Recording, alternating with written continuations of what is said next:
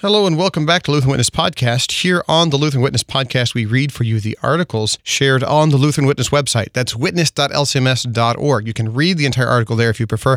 Otherwise, enjoy hearing us read it to you so you can listen to it while you're in your car or doing whatever you're doing.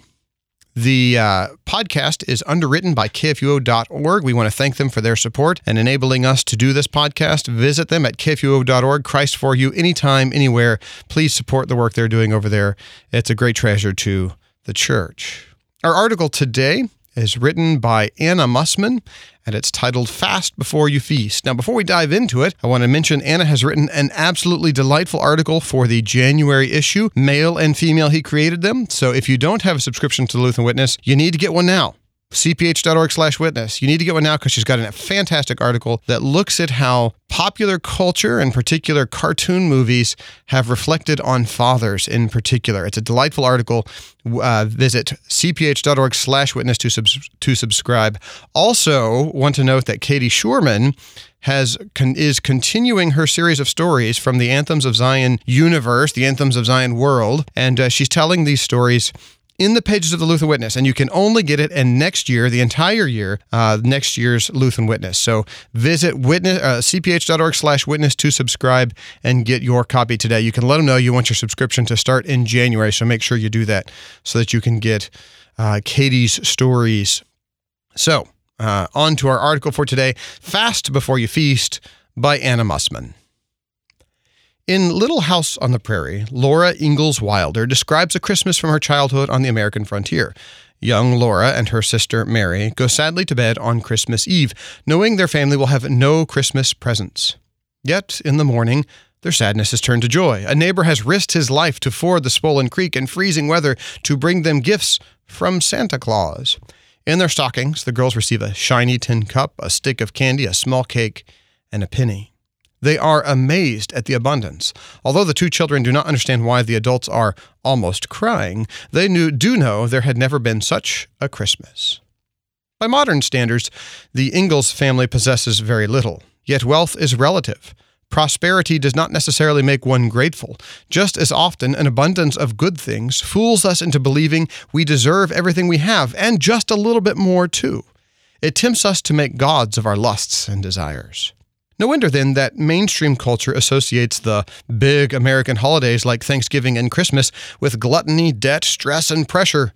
We bemoan the clutter and belly fat we already have while consuming more. Perhaps one reason we struggle with feast days is that we no longer fast.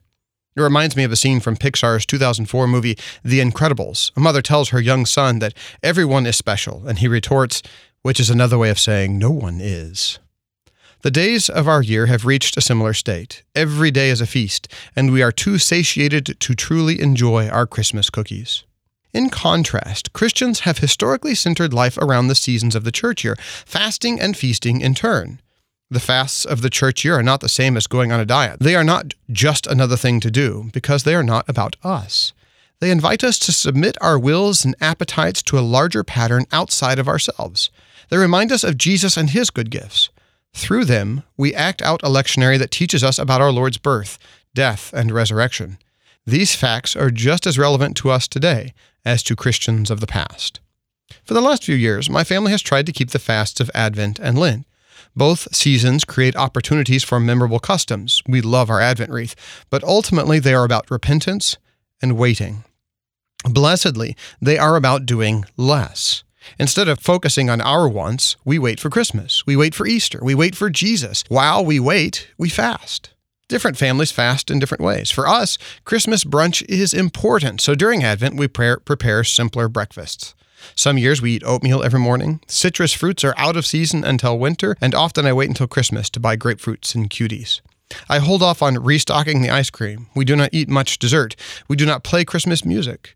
If the children need new clothes but aren't actually naked, I often wait to give them replacements. We do not fast in these ways to earn brownie points with God or because we live under the law. We do it in excitement. During this time of preparation, we get ready to feast because we know our Lord has come and will come again. Yes, Advent is a time of waiting, but it is also a time to stock the freezer with homemade lasagna. It's a time to bake huge batches of Christmas cookies, some to give away and some to freeze for later. It is a time to tuck a nice bottle of wine and some classy chocolates into the pantry.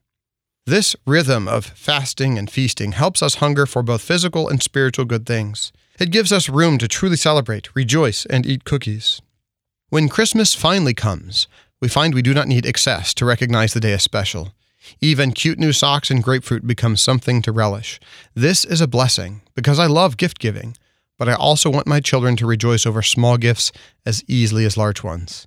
I want us to give gifts as a reflection of Christ's love, rather than because we structure our lives around the giving and getting of new possessions. Parents are often hesitant to pull back from the big American holiday customs. What if the children do not understand? What if they cry? What if they think mom and dad are the Grinch? In my experience, the buy in of children to the idea of fasting depends on how parents present it.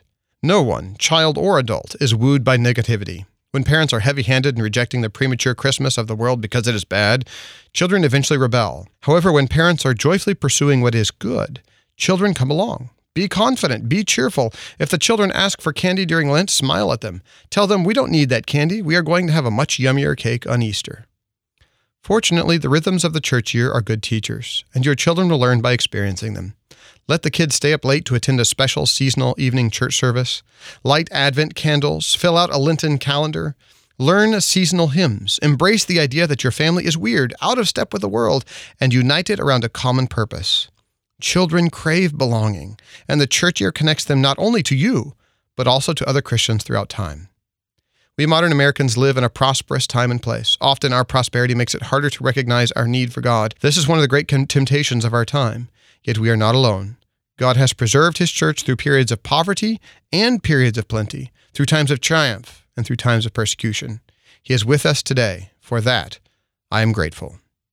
And we are grateful that you took this opportunity to listen to this article from Anna Mussmann on fasting and feasting. We hope it helps you as you prepare during Lent and during Advent and the upcoming Lent uh, here in a few months. Uh, thank you for taking the time to listen and to learn. Make sure you visit cph.org slash witness to subscribe and get your copy of the Lutheran Witness in print, as well as our, our website, witness.lcms.org, to learn even more. The Lutheran Witness, helping you interpret the world from a Lutheran perspective.